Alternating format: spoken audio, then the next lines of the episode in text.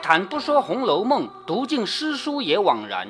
欢迎走进猫哥祥说《红楼梦》，我们一起品味中国古典小说的巅峰之作。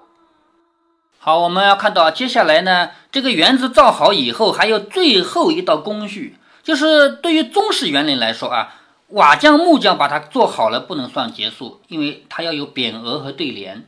我们在西方看不到这个东西啊，只有中国还有我们东方世界，比如说日本啊。比如说越南啊这些国家，就受我们中国文化影响的这些地方，它才这样子。那接下来贾政啊，不是贾政了，贾政他要带着一群人去游览，游览的过程中要写这些地方的对联。那对联不能瞎写，应该把这个对联的内容啊，跟这个地方的景色本身要能够一致起来。好，这里我跟你说过，贾宝玉一定是要出场的，那作者一定要安排的，让他被老爸撞着。平常他是躲着老爸的，对不对？那这回必须让他撞的，要不然的话就没机会了嘛，是吧？好，贾珍先去园中知会众人，也就是园子里的，告诉那些园子里的人啊，有人要来。好，可巧近日宝玉因思念秦钟，忧气不尽，就是贾宝玉这个人心情不快乐，因为他的同窗好友死了，对不对？因为这个事情他不开心，那贾母就说让他去园里玩玩，不是刚造了一个园子吗？不开心就那去玩玩，是不是？在我们中国的古代这个房屋结构里面，比如说紫禁城吧，前面的那个房子就是东西向的墙和南北向的墙，所有的路东西向南北向，没有任何弯曲。但是你一旦走到后面的御花园，全是弯的，是不是？那前面给人什么感觉啊？正规、中规中矩，做人就应该这样子，对不对？但是后面的感觉是我下班以后我要开心，我要轻松，我往那个这个石头上一坐，所有的石头都是不平的。所有的路也是弯的，也是不平的。我随便往哪一坐，我当神仙去了，是不是？中国人都在追求两个极致：上班的时候要一个人的样子，要中规中矩；下班以后一定要做神仙的那种感觉。所以贾宝玉这两天不是就因为他不开心嘛？不开心就不能让他待在正房里面，因为正房一看都是横平竖直的，他本来就不开心，那不更难过了吗？是不是？所以就让他去逛花园去。贾母说：“刚好造了一个园子，去玩去吧。”于是呢。贾宝玉这一天就正好在里面，忽然见贾珍走来，就向他笑着说：“你还不出去，老爷就来了。”就贾珍他要帮贾宝玉的，你爸爸要来了，你还不快跑，是不是啊？那这个时候他没跑得了。宝玉听了，带着没跑得了，因为正好他老爸来了嘛，一头就撞在一起了嘛，没有撞上啊，就是一头就迎面就碰到一起了嘛。宝玉听了，带着奶娘、小厮们一溜烟的就出园来，就是他跑得够快了啊，要逃命嘛，是不是啊？他怕老老爸嘛，要逃命一样，一溜烟的就出来，才转过弯，顶头贾政引着众客来了。你看没跑得了，是不是啊？作者肯定就在这个时候来了。哎，对，因为贾政先在前面去走一走，看一看，要安排后面的事嘛。结果这个时候他们俩相差也不是太久嘛。顶头贾政引着众客来了，躲之不及，只得一边站了。就是儿子看到老爸，要么就躲开，要么就恭恭敬敬的站好，低着头，因为这是你爸爸，是不是啊？咱们现在没这个规矩啊。好，只好在一边站了。贾政因闻得署长，什么叫署长呢？就是学校的管理者，就是长就是掌管，掌管这个词知道的吧？嗯，哎，署长就是学校的掌管管理者啊。闻得署长称宝玉最能对对联了。虽然不喜欢读书，偏倒是有这些才情。就贾宝玉这个人，你让他去读四书五经，给我好好的背，他不愿意的。但是对对联很行，也就是贾宝玉这个人其实是有才的，但是那种枯燥乏味的那种东西他不愿意。我们现在考试考的是够灵活的，如果我们现在考试也只考背书，你肯定也不愿意看，对不对啊？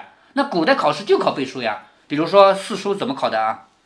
拿出《论语》的，随便拿一句话，《论语》不是很厚一本书吗？对，随便拿一句话，中间抠掉一个字，就成为一个作文题目，你就写去吧。你要是没背过，你就不会写了，是不是？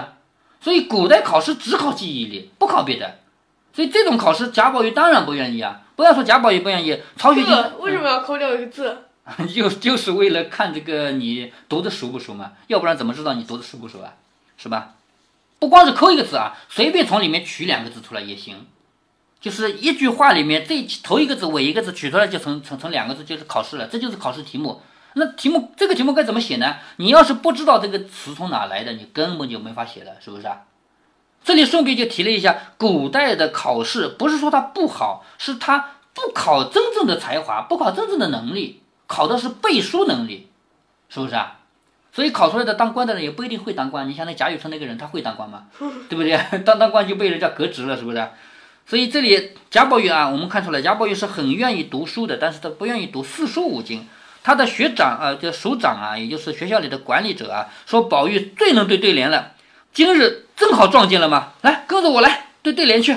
宝玉就只好跟着去了，因为老爸让他去嘛，是不是啊？好，他宝玉不知道老爸叫他干什么，老爸不会说你来跟我对对联，不会这么说的。跟过来，跟我走，肯定这么说，是不是啊？所以就只好跟着。贾政刚到园门前，好，下面开始要描写这个园林了啊。贾政刚到园门前，只见贾珍带领许多治事人来，就是许多安排的人啊，带着来，一旁侍立，就在两旁站着。贾政说：“你且把园门关上，我先瞧了外面再进去。”就说现在先把门关上，我看这个关着的门，我不看里面。门开了，我不就看到里面去了吗？嗯，先关上，我看这个从外面看这个关着的门啊，连门以及连这个通过这个墙上面，我能看到什么？这是第一个景色，对不对？所有人来到园子前，都是看到的第一个景色是门关着的景色嘛？因为门还没开，你你是不能看到里面的嘛？是不是？贾政就说：“先把门给我关上，我先看看外面的景色。”贾政听说，命人将门关了。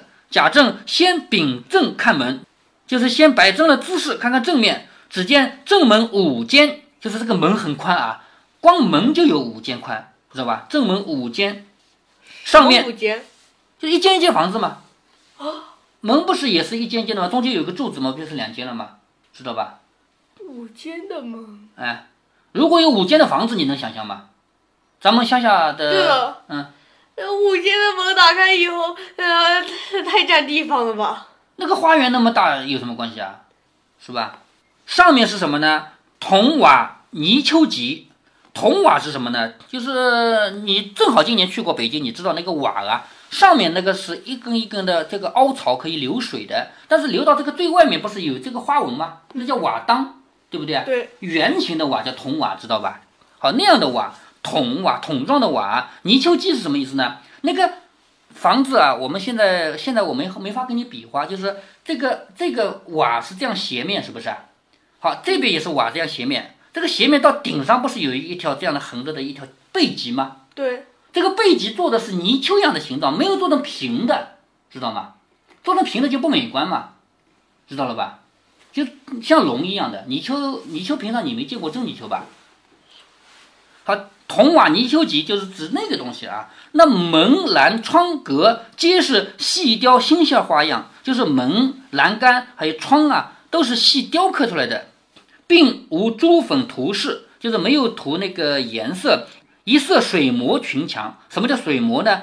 你昨天去看的梧桐花园那个墙啊，它是用的青砖，是不是？不是用红砖，青砖。那种青砖是粗糙的砖，还有一种砖呢，非常细腻，是磨出来的。那个砖已经是手摸上去跟什么，就跟差不多跟现在的镜子玻璃那么光滑，就这么光滑，那个磨成这样子，知道吧？那叫水磨的。一色水磨群墙，就是用水磨砖造的墙，下面是白石台基，就最底下的那个台呀、就是其实就是台阶啊，那个是白色的石头做的，凿成西番草花样。什么叫西番草呢？就是西式的那种花样。我们中国古典的花样不就是呃，比如说画一个圆，像钱那样的孔啊什么的，对不对？嗯那是西式的花样啊，这什么花样也没写。左右一望，就左看看右当。时就有西式的花样。当然有了，清朝了嘛，已经。左右一望，皆雪白粉墙，就是这个地方不是刚才说到的是青砖吗？是不是啊？但是再往左边、右边看，这个园子不是有围墙吗？围墙是雪白的粉墙，下面是虎皮石，是一种石头啊，就是这个墙的地基啊是虎皮石，随势砌去。什么叫随势砌去呢？就是如果我们先把地都弄平了，再造墙的话，那这个墙就是完全平的，是不是？嗯。但是你去过长城，你知道长城是不可能把山弄平了再造的，是不是？那个长城不就是依着山造的吗？对，对，这个墙也是这样的，依着地形造的，知道了吧？随势砌去，就是依着这个泥土地的这个高低啊，这样造，果然不落富丽俗套，就是不落了那个一般人想象的那种那种样子，叫俗套。自是喜欢，就看得很喜欢，于是说开门，只见迎面一带屏障挡在前面。好，门一开，我前面跟你讲过，中式园林的最典型的特征就是有假山，对不对？不让你看到里面，一眼看过去，整个园子让你看光了，那那不是中式园林。中式园林就是走到哪儿你都觉得没有路了，随便走几步路都是没有路的，然后一拐过来又有路了，这叫山穷水尽疑无路，柳暗花明又一村，是不是？把那个图可以打开来看了，就是大观园的图。这个不是真正的大观园图啊，这是北京后来拍电视剧的时候造的假大观园，知道吧？一九八几年拍电视剧的时候，为了拍电视剧有个景嘛，所以就造了这个大观园。当时有钱造啊，有啊，不像现在这么有钱嘛。咱们现在连紫禁城都给你造一个出来的，那个时候不可能，是不是啊？所以这个是现在成了一个旅游景点了啊。北京大观园其实就是那个时候为了拍电视造的。那你看的这个图啊，就正门进去是一个屏障，其实是一个假山。众亲客都说好山好山，对吧？那些人都要拍马屁了吗？好山好山。贾政说：“如果不是这个山呢，一进园来，所有的景物都看到眼里了，那就没趣了。”我现在给你读的是白话文，其实贾政这个人说话不是白话文啊，这个里面不是好懂的，所以我直接给你翻译过来了。众人说：“即是，就是很对，非胸中大有丘壑，焉想及此？就是这个设计园林的人自己内心不是早就想好的话，他怎么会想到这一点？”说着往前一望，只见。白石棱层，就是那个一块块石头啊，字的这个样子嘛，或如鬼怪，或如猛兽，就是我们中国人喜欢想象一块石头明明就是个石头，你就非要说它像观音菩萨，对不对？我们到外面旅游，经常有人这么说，是不是啊？说这个石头嘛像一个蛤蟆啊，这个石头嘛像一个谁啊？经常有人说，其实有那么一丁点儿像。西方不是的啊，西方是喜欢雕刻成真正的人的，是吧？但中国人不雕刻的，中国的。这个假山啊，石头啊，一概不雕刻，它像什么就说是什么，哪怕只有一丁点像，也说它是什么，从来不加雕刻。好，他说这个有的像鬼怪，有的像猛兽，纵横拱立，上面苔藓成斑，见过苔藓吗？见过，见过的吧？那个一块一块苔藓长在上面，好，藤萝掩映，藤和萝就是那种绿色植物爬上去的那种啊，藤萝掩映就是。爬上去很多绿色的植物，其中微露羊肠小径。羊肠小径是指很窄的路，微微露出一条很窄的路。贾政说：“我们就从此小径游去，回来由那边出去，方可变懒。就是我们从这条路进去，回来呢从那条路出来，这样我们就可以走遍了吗？”说着，命贾珍在前面引导，因为贾珍是整个建设期间他一直在的嘛，所以他是了解的，对不对啊？让贾珍在前面引着走，自己扶了宝玉，逶迤进入山口。逶迤是什么呢？就是弯弯曲曲的这样走。抬头忽然见山上有一个镜面白石一块，就是一块石头啊，像镜面一样的，就是平整的，正是迎面留题处。什么意思呢？这块石头为什么是平整的呢？就等着你题字的。只是现在还没有字，是吧？贾珍回头笑着说：“诸公请看，此处题以何名方妙啊？就这个地方该起一个什么样的名字啊？”众人听说，啊，下面开始他们开始胡说了啊！这帮人很聪明，他们明明有学问，但是现在一定要瞎说八道。为什么？如果他们现在起了一个很好的名字，那就显得贾宝玉没本事了。他们现在就起一个很难听的名字，让贾宝玉去起好听的名字，知道吧？因为他就是要拍马屁的。让你觉得自己儿子很聪明，不是马屁拍到家了吗？对不对？好，他们就有的说，嗯，叫叠翠。什么叫叠翠啊？就是绿颜色叠在一起叫叠翠，这个名字就不怎么好听嘛。叠翠，也有人说叫锦帐，锦是好看，帐是就是山，对不对？锦帐，还有人说说赛香炉，香炉是什么？香炉就是庐山，有一首诗知道吗？日照香炉生紫烟，知道，知道的吧？香炉就是庐山，对不对？好。有人说赛香炉，因为它像比庐山更好看，叫赛香炉，是不是啊？还有说叫小终南的，终南就是终南山，知道吧？说小终南的，好，这些名字都太熟了，贾政这种人肯定不愿意听，是不是啊？他们有意取这个名字，就让贾宝玉去表现啊。说了不止几十个，原来这些众客心中早就知道贾政是要试试贾宝玉的嘛，所以呢，就自己越说越熟，就让贾宝玉去听。贾宝玉呢也知道，所以呢。贾政听了，就回头说：“宝玉，你说。”贾宝玉说：“好。”贾宝玉开始说一通他的话了啊，我们就从这儿就看出来，贾宝玉是很有文化的。他说：“常闻古人有云，就是我曾经听说古人说过什么呢？编新不如树旧，刻古终胜雕金。就是我们现在说一个新的，还不如去说一个以前人家说过的那个古典，因为有一个古典的话，给人一种复古的感觉，是不是啊？咱们现在也是这样啊，是吗？所以编新不如书旧，就是说一个新的，不如去说一个古古典的。刻古终胜雕金，你刻出一个古的东西，是比雕刻出一个现代的东西要好的。况且此并非主山正景，这里只不过是进门的一个屏障嘛，是不是啊？不是主要的山，不是正式的景，原无可提之处，就原来也没什么好写的，只不过是探景一进步耳，只不过是探着这个景色往里走一步的事情。莫若直说曲径通幽处。好，看到没有？曲径通幽在哪里？这啊，记得很好，是不是啊？好，这个地方要写曲径通幽处这句旧诗在上面，倒还大方气派。贾宝玉说的这个话，你要怎么理解呢？就是这个用一句古诗最合适。我们不要来现在想现代的。那这个曲径，曲就是弯弯曲曲的，对不对？径就是小路，这个懂了吧？嗯，弯弯曲曲的小路通向什么呢？通向一个幽静的地方。因为这个园林啊，跟前面的正式的房屋不一样。前面正式的房屋给人看到的就是我们生活的繁华，而园林应该给人一个幽静的感觉。我到园林是干什么的？我是为了躲避那些日常的烦事儿、烦心事儿我才来的嘛。我愿意里面全喧闹吗？肯定不行，是不是？所以里面应该是幽静的地方，曲径通幽，一个弯弯曲曲的路通向一个幽静的去处。这个五个字是最适合的。众人听了都说：“哼，好，好，好！二师兄天分高，才情远，不是我们这些读腐了书的啊！马屁拍到家了吧？是不是？二师兄就是你是老二吗？你不是贾二爷吗？是不是？你是二师兄，师兄就是世世代代的关系啊！二师兄天分高，才情远，不像我们这些读烂了书的人。”贾政笑着说：“不可谬奖，就是不可以瞎夸奖。他年纪小，不过是以一支充十用，取笑罢了。”再次选逆，什么意思呢？就是你们不要夸奖他啊，他还是个小孩，一夸奖尾巴翘上天了，是不是啊？是这个意思。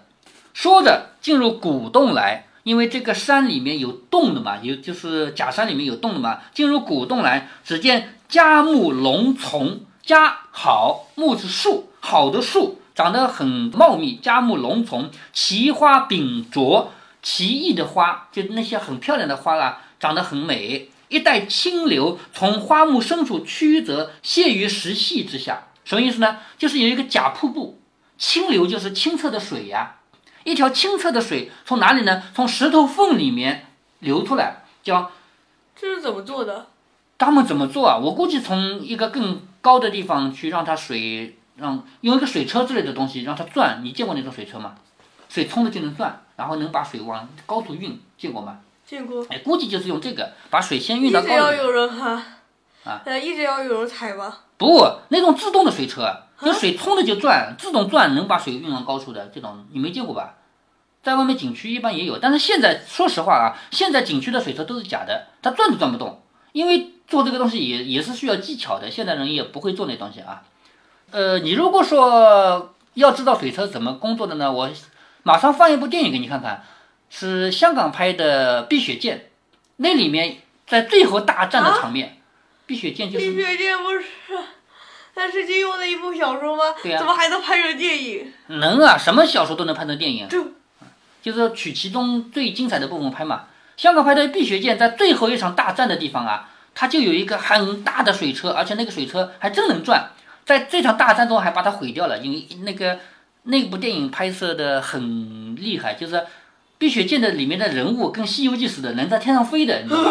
然后一下子打过去，那把剑也很厉害，就把整个水车给砍成两半了。就是他不需要砍刀啊，就是剑气离得几十米远就能把这个山给砍成两半，就是这么厉害的一种武功，这个都夸张嘛。那个水车真能转，它怎么样转的过程中把水往高处运，这个你看到那个就知道。好，我们这一段就先读到这儿吧。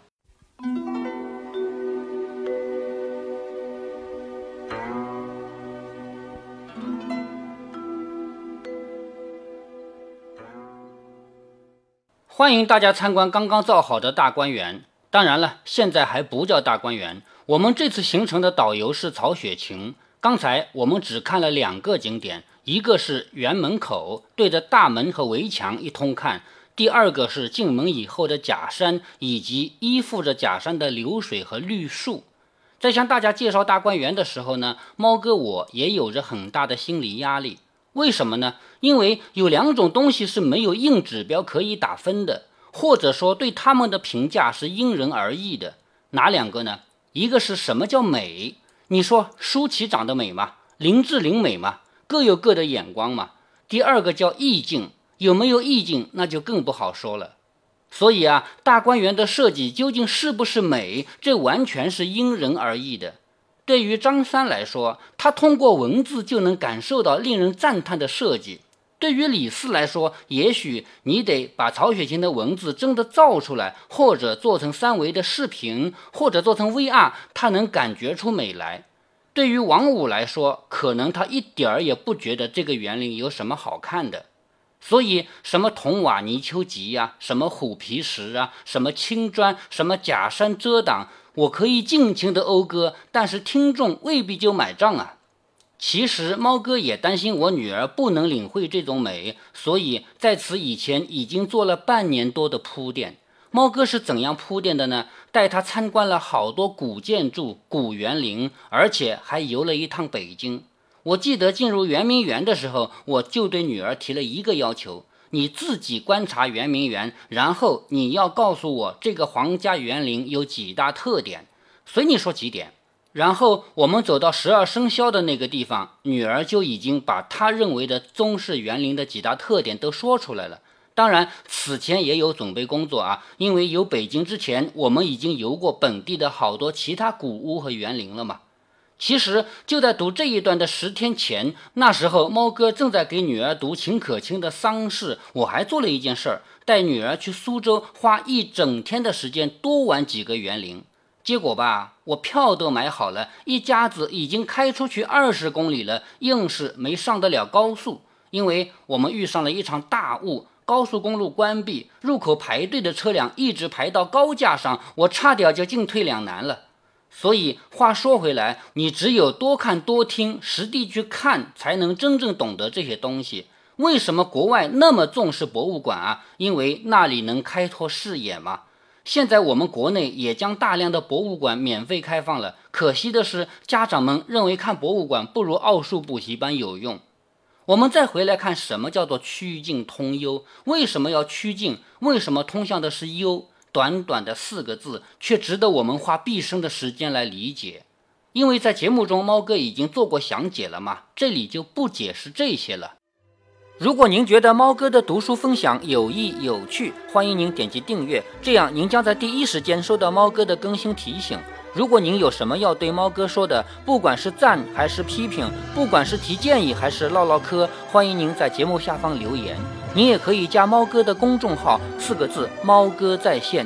您还可以加入猫哥的听友群中，微信群呢，用语音节目没有办法说清，还是 QQ 群方便，群号为八四九九六六八九九。不管加入 QQ 群还是微信群，还是在节目下留言，还是在公众号留言，您都可以围绕着书中的智慧和读书的乐趣畅所欲言。好，再见。